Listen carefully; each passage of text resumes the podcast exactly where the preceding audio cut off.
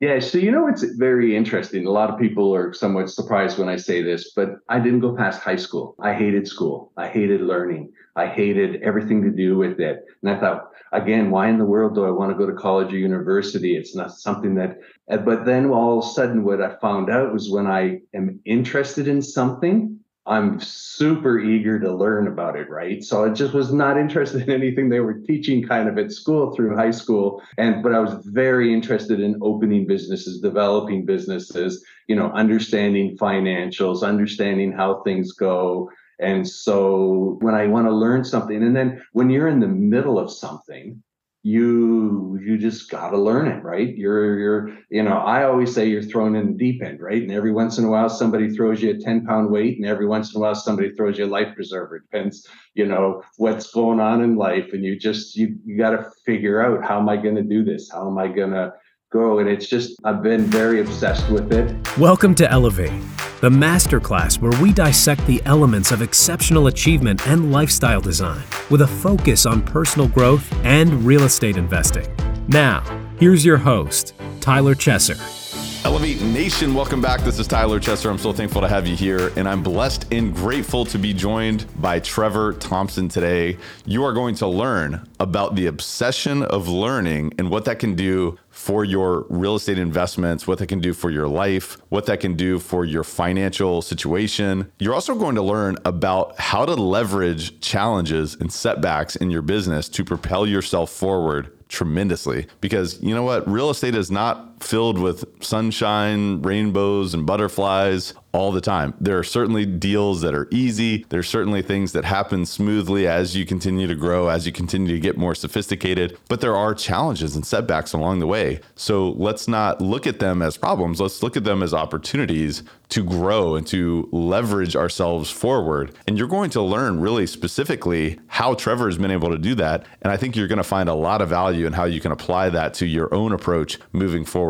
Elevate Podcast is all about mindset, mind expansion, and personal development for high performing real estate investors. I'm your host, Tyler Chesser, and I'm a professional real estate investor and entrepreneur.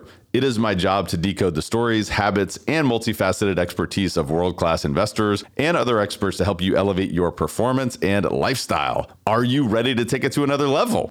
It is time let's raise the bar today because guess what? There's always another level. No matter where you are in your journey, there's always another level for growth and expansion and excitement and enthusiasm and inspiration. And that's what today's all about. And I think you're really going to enjoy this story today. So I just want to thank you so much for showing up. I want to thank you so much for investing in yourself. And if it's your first time listening, welcome to Elevate Podcast. If you've been here before, you know what I'm going to ask you to pay the fee. Go ahead and pay it forward and share this episode with one person. All you have to do is grab that link through the app, the podcast player app, or if you're watching on YouTube, hit that share button and share that with one person. Share this episode. Thank you so much for doing that. I also want to invite you, if you have not done so already, please, please, please give us a rating, review, and subscribe or follow Elevate Podcast on wherever it is that you listen or watch podcasts at the end of the day, it's time to dive in. And I want to introduce you to Trevor Thompson, who is based in Austin, Texas. He's a limited partner on 20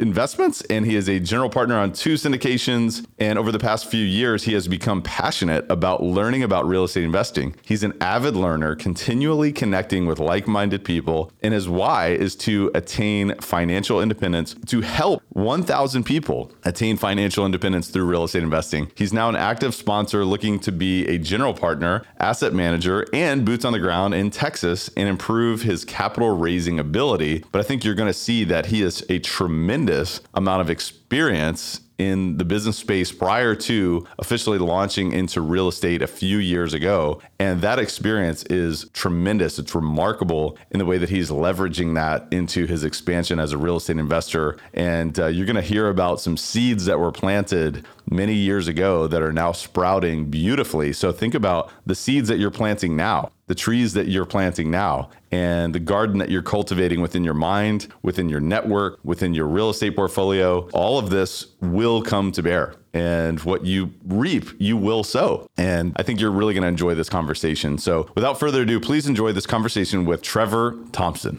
Trevor Thompson, welcome to Elevate, my friend. How you doing? I'm good. I'm excited to be here. Very excited. Me too. And I love what you said to me right before the podcast about you are one of those people. I was telling you, you know, just refreshing your memory on Elevate Nation, our audience, you know, people who are really doing big things in their life and they're looking to elevate to the next level because they know that there's always another level and that growth never ends. And you said, hey, I'm aspiring to greatness myself. And I love that because there's no finish line, but you know, you've done so many amazing things in your life, but you're not stopping now. So let's talk a little bit about your background. Let's talk a little bit about your upbringing, your backstory to kind of get started and, and familiarize yourself with Elevate Nation. So why don't you talk a little bit about sort of uh, your backstory? Yeah, so I'm originally from Niagara Falls, Canada. And if anyone's been to Niagara Falls, Canada, you know there's a lot of attractions there. So I actually started out working in the attractions and entertainment industry. Age 13, I worked for Ripley's Believe It or Not. I did that all through high school. Then I went to Guinness World Records and I worked on them for 18 years, where I actually became the rep for Guinness for all of North America. So I managed one in the Empire State Building in New York, opened up a franchise on Hollywood Boulevard in Los Angeles, started developing that. And then when that expired, at the same time I was still working at Guinness, I ran a consulting business. So actually for the folks that opened the, the Guinness in Hollywood, I opened a Hollywood Wax Museum for them in Branson, Missouri. So I actually hired all their team, did all the consult, got them up and running. And then I wanted to open my own Guinness in Orlando, Florida. So I was trying to get the franchise rights because Ripley's had actually, oddly enough, bought the franchise rights from Guinness and I couldn't get them but I'd already made a commitment to kind of relocate Florida to come from Canada to America, even though Canada, you know, you think, oh, it's so great. It, America's still the land of opportunity, even for Canadians. I always say that Canada makes California look conservative. Um, that's kind of my joke.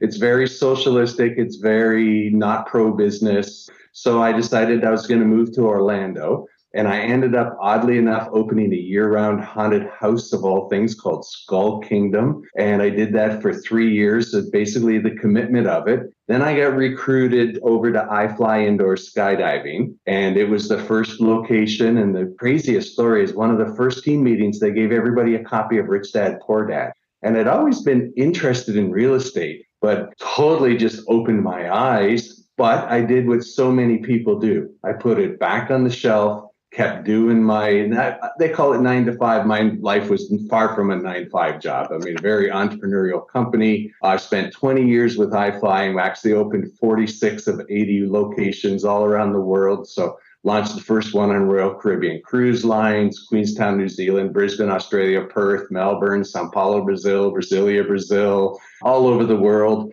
and even back up in calgary in canada which i'd never been there. And so it was just a fascinating journey and we grew the company quite quickly. And then near the end, we got bought out by a private equity company.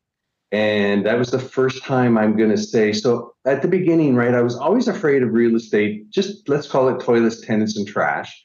And then the next excuse was no time, no money, no time, no money. And so then all of a sudden I got some money. So I thought, okay. And I paid a lot of taxes. And I went, okay, listen, I've been for 30 years, I've been thinking I need to learn about this real estate stuff. Let me get involved. And I started going to those weekend seminars, you know, from give us 50,000 and we'll tell you how to buy an office building with no money down on a credit card. And I'm like, eh, that doesn't quite sound right. And then I stumbled across one that taught about apartment syndication. And boom, the light bulb just came on.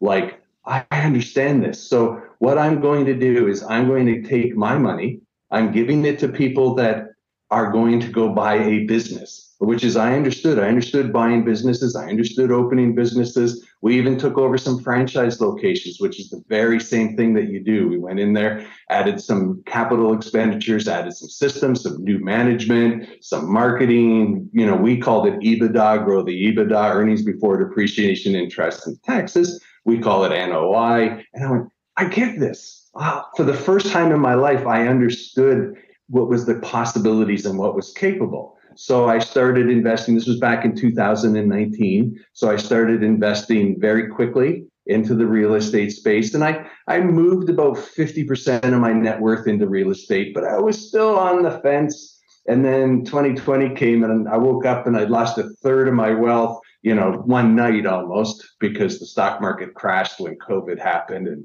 I started thinking, okay, I've been listening to all these things about take back control of your money. I need to put more of this into practice in my life. So eventually I started transitioning more and I just kept learning more and more about real estate, learning more about different asset classes, different sponsors. And I just kept learning. And to the point now where I've invested in 20 syndications as an LP and three now as a GP because I switched to active. But it's another story. We can go in that a little bit. But I just got so fascinated with it all. And then I became obsessed with telling other people about it, you know, which is why I'm so active on the internet, right? I really want people to understand what I was missing because I think once they understand what I was missing, it's not as intimidating. It's much more normal than you think it is once you start investing in syndications, where a lot of people think, well, it's riskier, it's kind of this or it's kind of that. So that's when that big light bulb came on. And obviously, with a lot of investments, I'm pretty far in.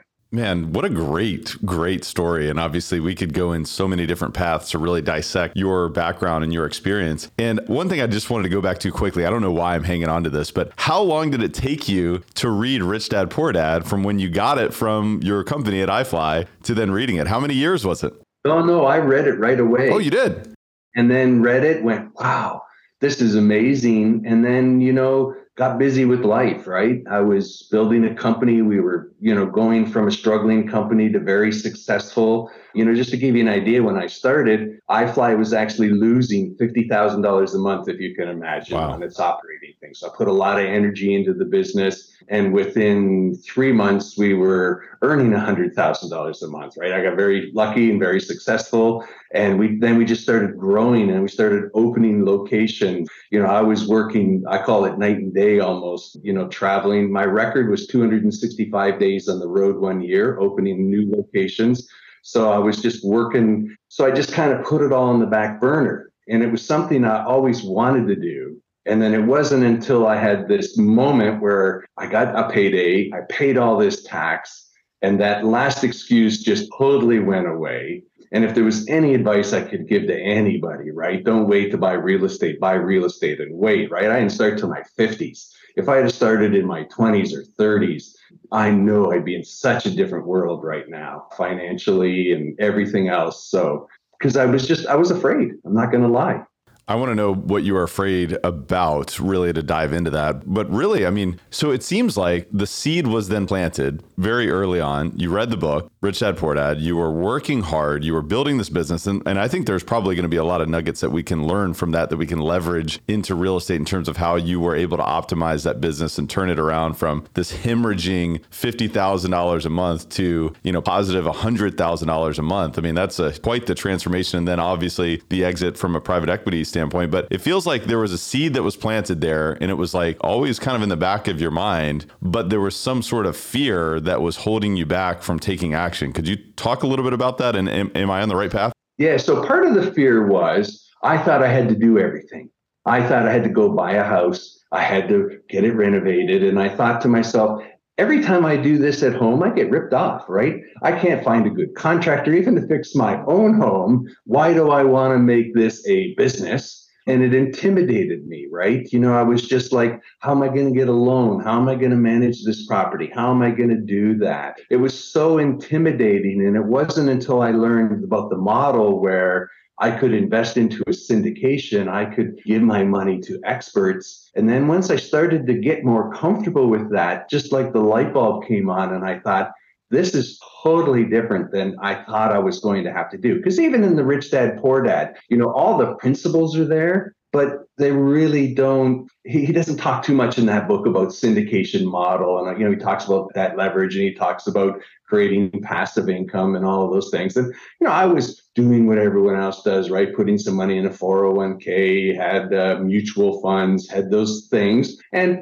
you know luckily you know the stock market wasn't as volatile. And so i did okay on some of those things but it still wasn't the same as that, you know, with the control you can get in real estate investing. So it wasn't until I really, the light bulb came on that I'm actually investing in people who are buying a business which is backed by a real hard asset. And these people are experts and they're going to go implement their plan and create value. Then I went, okay, I can support that and I can learn from that. Because again, I always thought, okay, when I'm all done, I am going to go active on this. And so the best way to learn is to, you know, be a participant, be a questioning person. You know, I'm one of your most inquisitive investors. You know, I like to know stuff. I try never to play the Monday morning quarterback you know, but I try to ask thoughtful questions and I attend every webinar and ask questions. And, you know, when I get the updates, I, and just because I'm, I want to learn.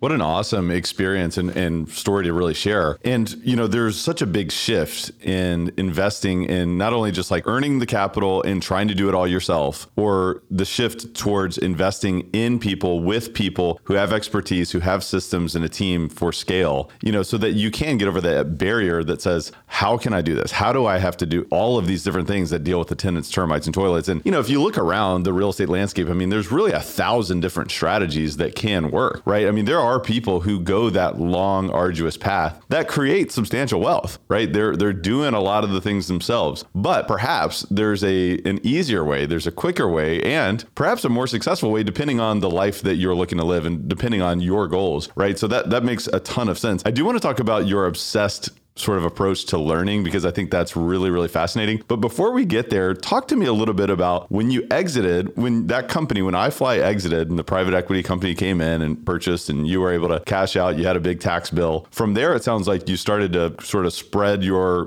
cash into some LP investments. Well, I was still working for iFly at the time. I didn't lose my job. I just got part of the payout when it happened. Right, right. But I became less satisfied you know because they they were changing how we were doing things. They were losing some of the things that i thought were important you know so it became easier to say okay i got to focus on something else now. Don't get me wrong i still worked very hard which is why there was no way i could be active you know because i was working and i was working in different time zones in different countries so it was impossible to be active, but I could be fascinated to be passive. And then what had happened was is they changed my role again. You know, that's what they do, right? They change people's roles. And so I wasn't traveling as much. I wasn't doing the certain things that I was doing. So then I managed actually, oddly enough, I volunteered as an asset manager for syndication I was an LP in. What had happened was they were struggling. They bought a bunch of assets they had several problematic assets and they were struggling. So I went to them and said, listen, I got time, I got energy. I'm willing to work on my own time and nickel and see if I can't help. So I did volunteer as an asset manager.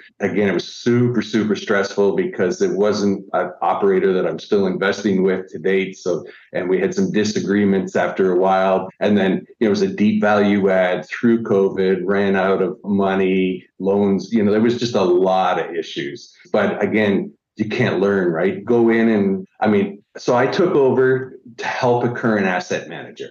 What I found out, they ended up terminating the current asset manager because he was misrepresenting the numbers, you know, not doing things, not paying bills. So the, the income looked great. Well, if you don't pay the bills, the income always looks great, right? But eventually you got to pay the bills. And there were just a lot of things I found. So they said, okay, well, you just, you're doing great finding all this stuff. Thank you. You keep doing it. And then they decided, well, let's blame the property management company and fire them and self manage. So here I am, a volunteer, self managing 176 store deep value add, and then COVID hits. It was just this whirlwind, but again, so much value. I couldn't have paid for that experience, right? There's no school that that takes you and throws you in the middle of a struggling business and says, go figure it out on your own and call it every once in a while and ask if, if you need help. And I managed to do that. And then we ended up actually having a misunderstanding. He decided that I was no longer needed. When you're a volunteer, uh, you don't have any say in anything. And what I said they were doing was wrong turned out to be wrong. And that one, actually, we just got our money back. I think they could have made the investors money if we'd have stuck to our plan, but uh, they didn't. And uh, here we are. But uh, again, I couldn't have asked for the experience. And then, secondly, the big bonanza, eh, and I didn't even think of this while it was happening to me. I got let go from iFly because I was during COVID. First of all, they furloughed me and then they released me. And next thing you know, I'm, I'm actually a professional real estate professional who's still collecting the paycheck. So I got all that tax back when I refiled my taxes because I switched my status. So I did get paid, I did pay tax, but I switched my status because I was this volunteer. And that was what put me into active. So that's amazing. And so at, at that time, did you have about 20 LP investments out there? So at that time, I was about 14. Okay. You knew the path that you were taking. You had this event that occurred in your life where you were let go from your professional experience that you had really built up to at that point in time. But you were, this call for real estate was really calling you deeply. And so then this was the opportunity then for you to really dive in completely. Yeah, it was. And it was definitely, and I just, yeah, I jumped in. And again, things that go wrong are your world's greatest teachers. So I dove in. I'm going to go active. And my very first deal was a pretty big deal. I got invited onto somebody's deal. So it was my first time on the GP side. Six months, we couldn't close, lost $350,000 of hard and or earnest money and expenses, of which 75 was mine. Plus, we spent six months fighting it. So I did nothing but try to get that deal closed with the partners. You know, they were a little more experienced. The, the pain hurt them too on the financial loss and the time. But, you know, I'm like, holy mackerel, like my first deal, like, you know, we just did not get approved. And we were doing a loan assumption with a third party pref in the middle and then investor money. So we raised all the investor money. We were in theory approved for the loan, but they never would approve third party pref equity debt behind a Fannie Mae loan. So I, we could never get it approved, no matter what we did, how we rewrote the pref equity agreement. It was a very hard journey. But again, I, I not looked at any other deals because it was, you know, it was a big deal. It was 240 doors. I was going to be the lead asset manager. Um, it was, you know, two hours from my house, so I was well located. So I spent all my energies thinking, okay, this is going to be my first deal and it's going to be great. Real quick on before we move to the second deal, because there's I feel like there's a lot of learnings there. And by the way, experience is life's greatest teacher. And in real estate, it's not all sunshine, rainbows, and butterflies, right? It can be challenging, and you've got to earn it. You really got to figure out problems, but you also you're gonna get your licks, right? And looking back, I mean, what would you have done differently, or what were the main learnings that you received from that experience? So after the fact, you know, because a lot of friends and people told me, oh no, we had a loan assumption, we got it done. We had a loan assumption, we got it done. It's hard, but we got it done. And then after the fact, everybody's like, yeah, Fannie Mae just doesn't like pref equity behind their debt. You should have tried to do this or tried to do that. You know, of course, everybody's the Monday morning quarterback. What I sh- we should have tried to do. And I think we just believed we could I guess we didn't listen to any naysayers that said how hard it would be or what the situation was. You know, it was, and we just kept thinking, okay, if we rewrite the agreement, negotiate with the pref equity company and get it rewritten, they'll accept it. And we were told they would accept it by them, and then they didn't accept it. And so when you're at the mercy of only one lender with one committee making a decision, they don't care because somebody's already on the hook to pay that loan. It's not like there's nobody paying the loan. It's not like it's a new loan. You know somebody's already on the hook to pay that. It sounds like the leverage was just not there and you really didn't have options at your disposal. Yeah. And then we kept making i call them deals with the devil. You know like it was almost like you know i have to give my firstborn child and my you know if i had any grandkids to this private equity company just to get them to to agree to some of the changes that in theory you know loosen some of their power to be able to take because they had the right to take over the deal and i think that's what because they're protecting their money right? And I think that's ultimately what stopped it, right? The lenders said, you know, we, we don't want a subsidence loan behind you saying we can take over the deal. What could you have done differently to be successful there? Or was that looking back, that deal just wasn't going to happen as a result? I think looking back, that deal wasn't going to happen with that team. That we just weren't deep enough, right? I think if we'd already had a bunch of those loans in place and a relationship, and this was the biggest deal for everybody. You know, even the lead sponsor, this was substantially the biggest deal for him. And, you know, we just believed we could you know we could get it through and tell me about the second deal i mean did you have a different set of experiences there i would imagine yeah. So what had happened on the second deal was I joined somebody else's deal again because that's what happens a lot. And they, I lived closer to the asset. This one was in Corpus Christi. And what happened on this particular deal was the loan got that's when the world started getting crazy and the loan got retraded and it really was not in our favor when was this was this 2022 yeah okay and then so what had happened it gotten retraded and it was just we just couldn't raise the investor money. You know, it was right when everything was going crazy. And I don't blame them. You know, we did not have a good loan. And, you know, anybody who knew what was doing, it was really hard to raise the money. It, the deal had gone a little lopsided. And in hindsight, it's really good that this didn't happen because things only got worse, right? And we would have we would have been in the pain of things getting worse. And so I'm fortunate, even though it didn't. So that one I didn't have any at-risk money. The original guys did, and they just made a decision. And part of it was I said, "Listen, guys, I've been here." And you know, we kept putting good money. You know, we kept putting new money hard down. We kept putting new money to lawyers and other things and buying extensions. I've been here. I don't think you should keep going. You know, it's just, I think you're going to end up where I was. And so they decided to walk away from the deal. And then I managed to move my investors to another deal, which was actually my first GP position. I was doing tours for a group in Austin because there was, or in Texas. They didn't have any boots in the ground in Texas. So I was doing all the broker tours. And the concept was I would do all the broker tours. If they would win the deal, I would get part of the deal. I would be part of the asset management team, boots on the ground, and we would start doing things. And we were, we were getting close, but that was at the heyday where everybody was overpaying for everything in Texas, right? Like insane, like just, like whisper price on one deal we offered was nine and a half million. We started at 10 and it sold for 11. and we went all the way to 10.4, which was almost a million more than whisper and it just and somebody paid more just because that that was the time that you were in right we just couldn't justify paying that much more. So they ended up getting a deal in south carolina so i moved my investors to that deal. And then that's been performing quite well actually. And then i just closed uh, another deal in san antonio the end of last year 75 doors. And that one was also a loan assumption. So you think trevor you're an idiot but that one had no pref equity. It was already a distressed property. Current seller was already in default a couple of times on interest only. So the lender was anxious to move along and find somebody that they thought could bring some new capital, bring some. There was an out of state owner, only asset, gone through three property management companies in three years.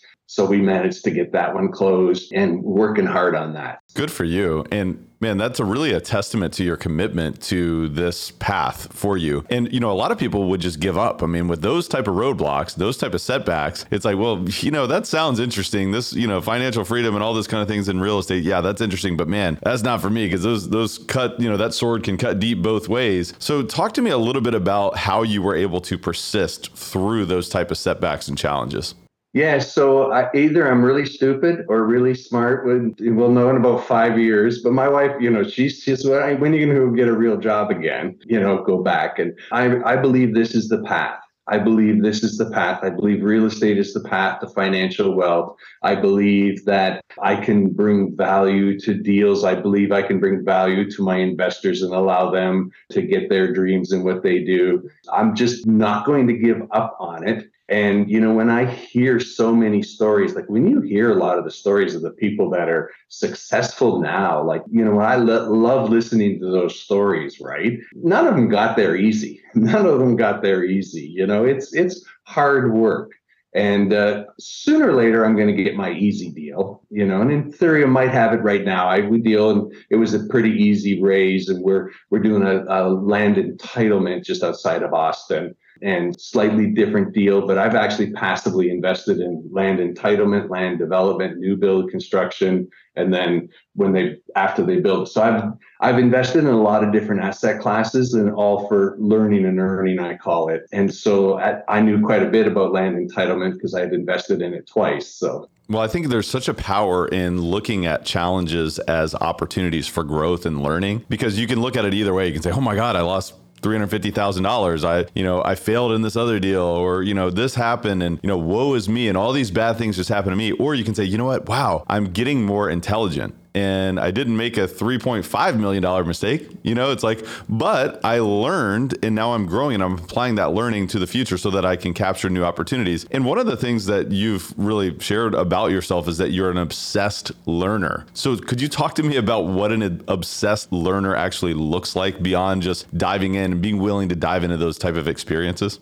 Yeah, so you know it's very interesting. A lot of people are somewhat surprised when I say this, but I didn't go past high school. I hated school. I hated learning. I hated everything to do with it. And I thought, again, why in the world do I want to go to college or university? It's not something that. But then all of a sudden, what I found out was when I am interested in something, I'm super eager to learn about it, right? So I just was not interested in anything they were teaching kind of at school through high school. And but I was very interested in opening businesses, developing businesses, you know, understanding financials, understanding how things go. And so when I want to learn something, and then when you're in the middle of something, you you just got to learn it right? You're you're you know i always say you're thrown in the deep end right? And every once in a while somebody throws you a 10 pound weight and every once in a while somebody throws you a life preserver. It depends you know what's going on in life and you just you, you got to figure out how am i going to do this? How am i going to go and it's just i've been very obsessed with it.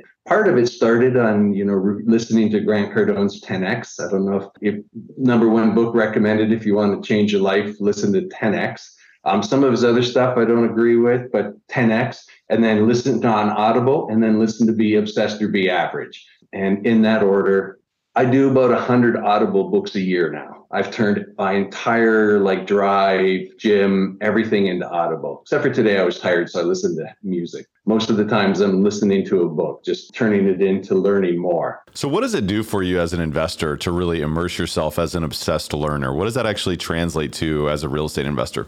I like to share what I learned, good, bad, and ugly.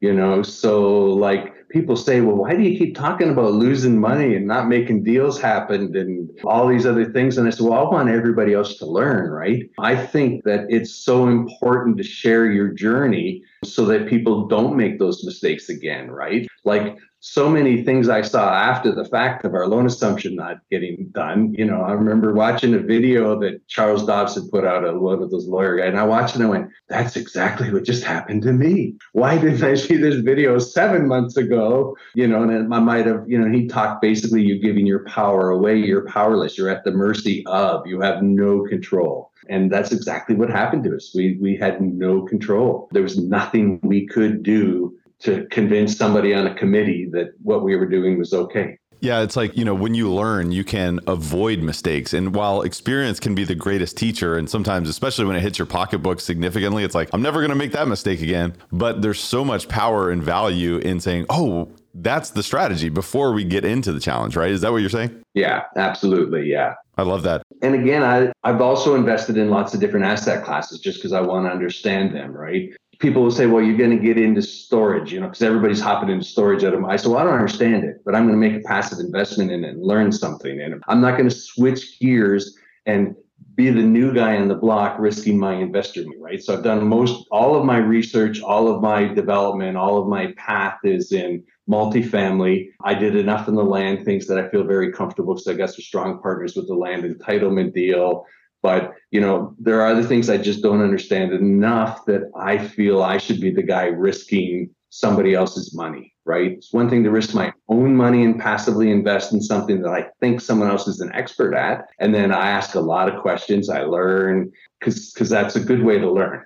Hey guys, I want to remind you to check out CF Capital. CF Capital is the premier boutique real estate investment firm in the Midwest and Southeast region of the United States. We are a national real estate investment firm with a purpose. We provide property investment and asset management solutions to help passive investors maximize returns on high value multifamily communities. But our investments go far beyond acquisitions. We invest in people. We are in the business of elevating communities and raising the bar for everyone within our ecosystem.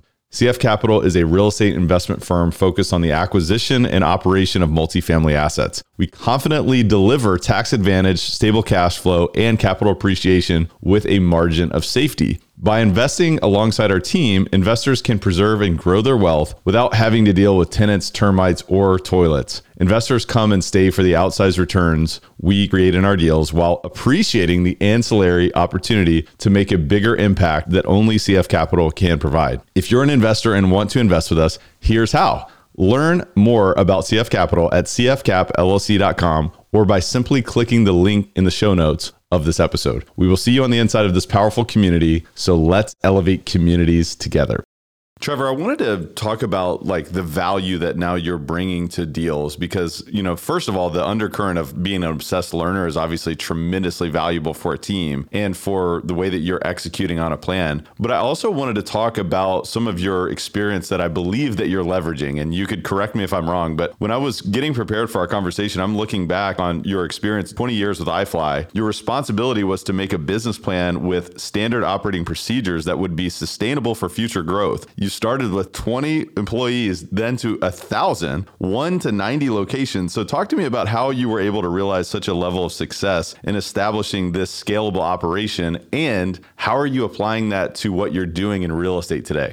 Yeah. So the beauty, first of all, of iFly was, you know, I was surrounded with so many smart people on a team that believed in it, right? We were all super passionate about this concept of delivering the dream of flight. And, you know, everywhere from I got to fulfill the dream of flight, right, by hiring the people that actually gave you the experience. But that was permeated through our engineering team. How do we make this better? How do we make this more efficient? How do we make them operate cheaper or this or that? You know, so the beauty of iFly was we were a super powerful driven team. And our owner was clearly a role model to me in being an obsessed learner. But he also had this kind of Elon Musky thing about him, right? Like he demanded that we pushed ourselves to the limit of error. You know, if you're not making mistakes, we're not doing anything, right? He had this fear of being fat and lazy. That's what he always said at meetings. And if we're not making mistakes, and in fact, you know, we had something go terribly wrong. And I thought, oh man.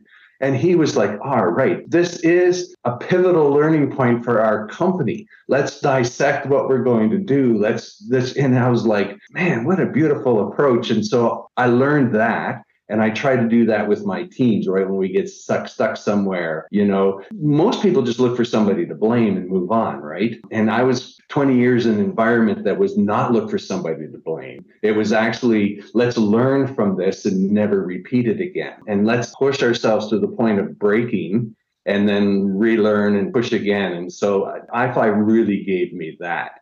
And they gave me the opportunity to be very entrepreneurial you know, just go get it done. And then I was so fortunate the folks that worked for, I mean, I had people that were so in love with iFly. Just to give you an example, a guy who was a physician gave up his practice to make 12 bucks an hour as an flight instructor. Does that make any sense? And he said, Trevor, when I leave my practice every day, I want to kill myself. I'm so tired of sick people. I'm so tired of this. I am not passionate about healing people. And then I met him like five years later, after even after I'd left the company, I went back and he was there and he was so he'd moved up in the chain and he was so happy with what he'd done. Um, incredible, right? So being giving people that opportunity. And then one of the big things that's very transferable, iFly was very much a customer focused business, right? You know, I mean, in theory, we charge a lot of money for a couple of minutes of flying in a wind tunnel. So you had to create this great customer experience. And so many of those things are transferable into our tenants, right? They're our customers. And I think a lot of syndicators do not understand that, that our tenants are, they're our bread and butter. They pay, they are what makes us successful. And a lot of people don't see that. And I also see, because I operated businesses a lot, the challenges that a property management company has, right? The constraints and the things and the, you know, you go sit in an office of a deep value add apartment and you get a lot of sad stories being told why I can't pay the rent. And you, you need to think through these things and how can I make this happen and make it a better place? And, you know, so those things have really given me that, that I'm going to call it the human edge, you know, and I always start off when we've got something that happens and we got to make a decision. I always say, listen, I am the softy who wants to make everybody happy. So I'm going to, my advice, you need to, and you give me a plan that at least doesn't make somebody miserable and I can live with it. Yeah, that makes sense. And, you know, it does, it obviously is important to recognize, well, what type of culture do we have in the organization? Because we're going to bump up on challenges. So is the culture, oh, woe is me, and like, you know, don't ever fail? Or is it, hey, embrace failure, embrace learning, embrace pushing through, embrace challenges? And are you focusing on your customer? So those are two very, very powerful learnings from that. Are there any standard operating procedures or processes that you feel like are critical for, you know, establishing a company in a real estate organization for scale that really maybe you look back on from your experience there with iFly? You know, so what was interesting about me is I'm actually not the implementer, the creator of systems, but I am the the consummate user of the systems, right? So my brain does not, you know, so I wrote like an operations manual that was like a thousand pages long. And they said, Trevor, you, everything's in your head, but you don't know how to get it out. And they actually hired somebody who spent like days getting my information out of my head because I can't, I, my brain isn't logical and it doesn't follow chronological order but I can I can walk into a space and kind of see the big picture. So for me, it's very important to surround myself with team members. So on on our deals, you know, there are people that that can take what's there and then put the plan together and then i guess i can i can say bs like that's not right that that's just not going to work in the real world right like there's a lot of engineers and there's a lot of people and they think okay we just did this whole procedure and it looks great on a spreadsheet in our plan in our PowerPoint. And I'm like, but in the real world, it's not going to work. So I think my specialty that I bring to groups are the kind of the real world experience. Like this looks good on paper, but it ain't going to work out on our property or in whatever we're doing. Yeah, that makes a lot of sense. The practicality of it is a critical piece to execution. At the end of the day, I mean, if it doesn't work in reality, it doesn't make sense to even have on paper. So I love that. So, in the spirit of never stopping learning and being obsessed with learning, I mean, talk to me about how you are accelerating your own learning today as you chase big dreams in the real estate space. Yeah, so it's surrounding yourself with people that are better than you, smarter than you, going places. I spend my whole life saying I've got one hand out and somebody's pulling me forward, but I never forget to put one hand back and take somebody along. And I think I learn more when I figure something out teaching it to somebody else, explaining it to somebody else, you know, helping somebody else get over that point that's how you really turn yourself from academic knowledge to real knowledge, right? To being able to share it and do it. So, you know, so I surround myself with people that challenge me. You know, again, I'm super happy. I joined Massive Capital recently and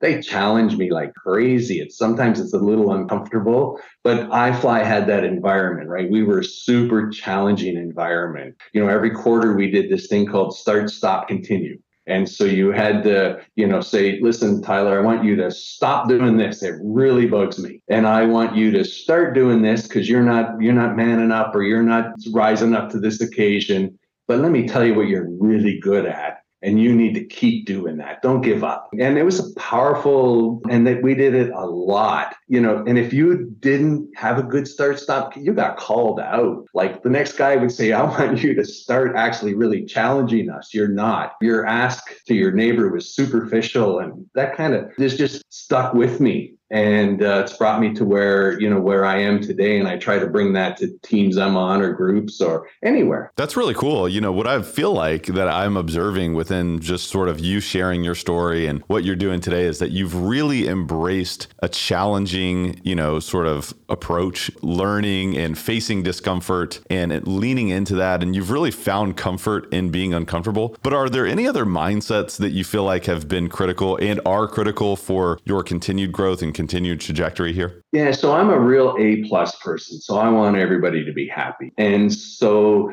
I think that makes me approachable and people are okay talking to me. And I used to come home sometimes and go, Am I the complaint department? Why does everybody feel so comfortable whining at me all the time? And it was partly because I do like to, I'm okay with the listening, right?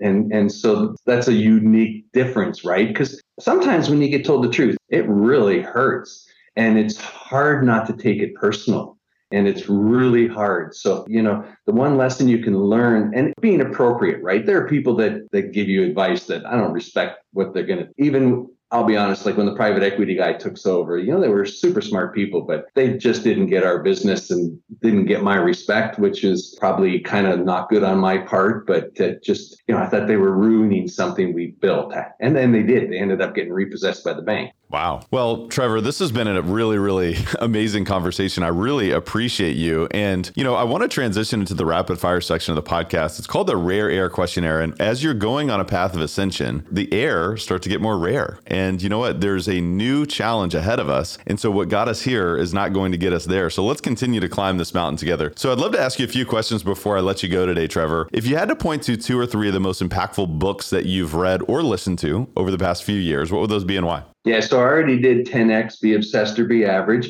And I don't know if you even know what you mentioned, but there is a book, What Got You Here Won't Get You There. Yep. And then clearly Blue Ocean Strategy. You know, just just like go look for that blue ocean, get out of the red ocean where there's competition and things. That's definitely powerful. I think that is a really, really powerful read for anybody who is playing in a very competitive environment to help you think differently about how you can step into a blue ocean strategy. I love that. We'll put links in the show notes as to where the listeners can find those books. Aside from what we've already discussed today, what's the biggest way that you elevate your life on a daily basis? Again, I, I mentioned it already, and it's surrounding myself with people that are better at what I do than I am. Trying to surround myself with people and be a, be a sponge, right? You know, if you're the smartest person in the room, you're in the wrong room. You got to be in a room with smart people. I love that. It's a good reminder for us too, because there's this power. You can leverage the psychology of, you know, being sort of influenced by other people. And there's these mirror neurons that we have in our brain that wants to regulate to be like the people we're surrounding ourselves with and the environment that we're in. So if you can do that, that's a powerful way to elevate yourself. Thank you for that. And one other interesting one too that came from iFly. Uh, the owner he used to say, even a broken clock tells the right time twice a day. So pay attention to everybody because once in a while they get it right. I love that. You know, so like I'll listen to a book and I'll be, oh man, why did I buy this book? And I force myself to listen and try to find something I like. And that changes how my mind recepts, right? Because I'm big, big time ADD, right? So I can tune out. And so I'll be like, there's only been one book I haven't been able to finish. And sorry for Seven Day Adventist, but Ron L. Hubbard's book, I just couldn't finish it. But every other book I forced myself through. And just because again, a broken clock can tell the right time twice a day. So you look for value in everybody and everything. That is a really cool distinction. And some of the people that I respect most are those that are humble enough to receive wisdom and guidance and nuggets from people that may be perceived to be beneath them. You see that so frequently. That is a pattern to say, look, there is gold from anybody and everybody. So just look for that, look for the value. What's the biggest way that you elevate others around you, Trevor? I think just trying to be approachable and, and genuine. You know, I'm the same me try to pretty, pretty well be everywhere. I guess that's kind of what I think is my secret sauce. I love that. And you have been an amazing guest today. I want to acknowledge you for not only showing up with that genuine open book sort of feeling, but man, continuing to face challenge, continuing to overcome setbacks, continuing to push forward for your dreams, no matter where you are in your life. I think this, you're setting a phenomenal example for what can be done if you do continue to step into a bit of discomfort and continue to think big and continue to pay it forward. Before I ask you my last question, talk a little bit about your purpose of helping a thousand people uh, reach financial independence. Am I correct with that? Talk to me a little bit about your purpose. Yeah, that's correct. So, and it's an interesting thing. So, first of all, you know, I want to make the world a better place, right? So, buying apartments, making them better places to live. I'm also really believe I want to make it a better place for the team that works at the at the on the businesses, right? Because if, if we let them feel successful, we'll have better places.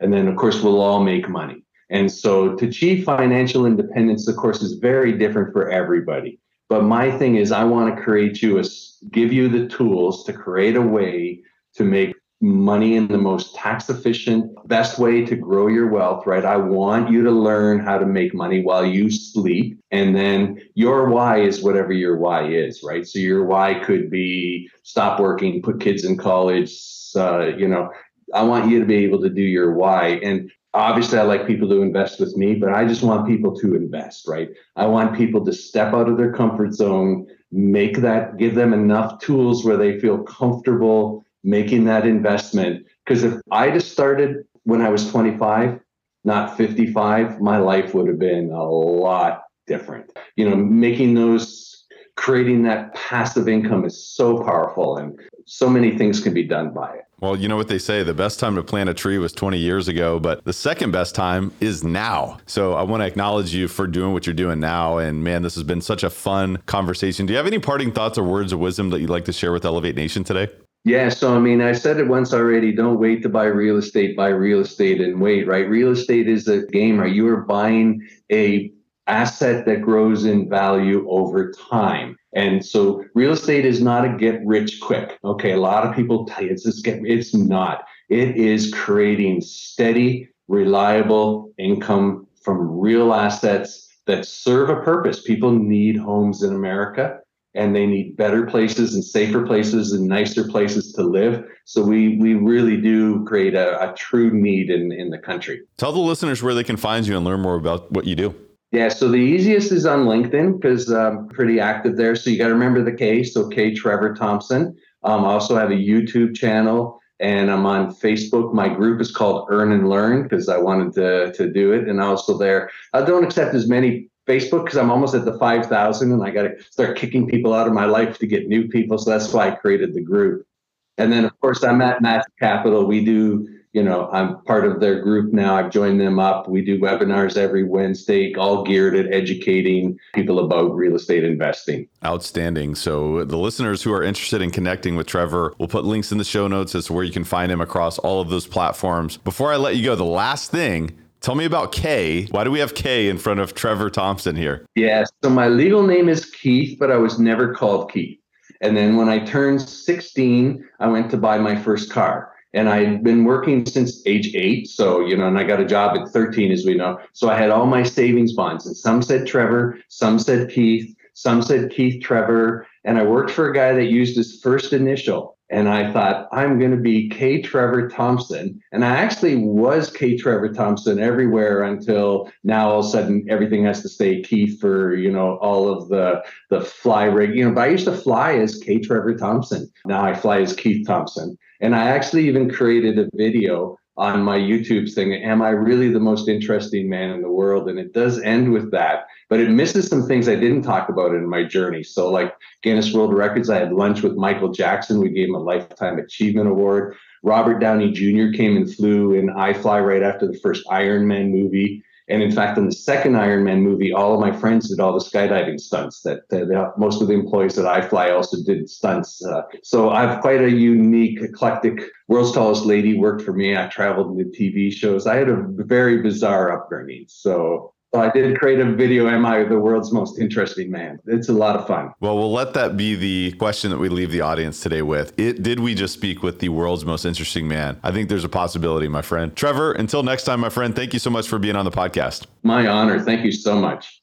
Elevate Nation, I hope you enjoyed that conversation with Trevor Thompson. A lot of nuggets there, a lot of challenging experiences that are leading to triumphs, have led to triumphs. And it just shows, you know, if you are committed, if you're defiantly committed, you can have that wealth that real estate provides. If you're just interested, then you know what? You're probably going to scratch the surface, maybe a little bit. Maybe you're going to have a couple wins, but you're going to go back to whatever it is you're doing. And I think that it's a good reminder that there are tests there are challenges and setbacks that are delivered for your learning and they're also delivered for your prosperity later. If you step into prosperity immediately, in my opinion, if it comes quick, it can go quick as well. So a lot of the stuff that we talked about today is is tremendously valuable. How does that relate to your experience? How does that relate to where you are in your journey? What have you learned? What are some setbacks that you've experienced? And have you taken the time to reflect on that? Have you taken the time to be grateful for the problems that you are encountering or have encountered on your journey? Have you been thoughtful about how you're applying those learnings moving forward? How about your obsession with learning. I know if you're here, obviously you've got an obsession for taking things to the next level. And I, I, certainly want to call out the critical factor of learning and being in a position to learn from mentors and people that you're surrounding yourself with, but you know, thinking about those inputs in your mind, because, you know, there's a lot of bad news, there's a lot of negative stuff out there. But when we recognize that the inputs lead to a lot of the outputs and some of the thinking and the actions that we take, I think it's important to recognize well, how are we learning and what are we doing to control our inputs? Because we've got to own the, the gates of our mind We've got to guard the gates of our mind. We've got to control what comes in, what goes out. And I know that if you're here, you are one of those type of people. So I just, I really want to acknowledge you. I want to really thank you for being here and listening to today's podcast. I want to encourage you to identify your top one, two, or three distinctions from this episode. Share those with a friend. Have a discussion around what it was that you learned, what it was that you took away, what was what was your biggest aha. What was something that was not said that you think should have been said? And something that came up for you during listening to this podcast, have a discussion with someone else about that and dissect it. Ask questions you know, hey, can you help me think through this? Am I thinking about this the right way? Here's what he said about this. What do you think about that? How should I apply this learning moving forward? Maybe I'm in a challenging circumstance right now. What can I do to pivot? What can I do to ensure that I'm receiving the gift of this challenge so that I can continue to propel myself forward? That is really the mindset. It's propelling forward, it's leveraging challenge, it's leveraging discomfort and finding comfort in that because that's where you grow. That's where you become the next version of yourself. I want to encourage you to re listen to this show because if you listen twice, you're going to learn more than twice as much. And ultimately, at the end of the day, it's most important to take massive action. And I just want to thank you again for so much for listening to today's podcast. Until next time, Elevate Nation, we will see you then. Thank you for listening to Elevate. If you enjoyed this episode, be sure to rate, review, subscribe, and pay it forward by sharing with a friend. Most importantly, take this opportunity to elevate your results by taking immediate action on what you learned. For more, visit elevatepod.com.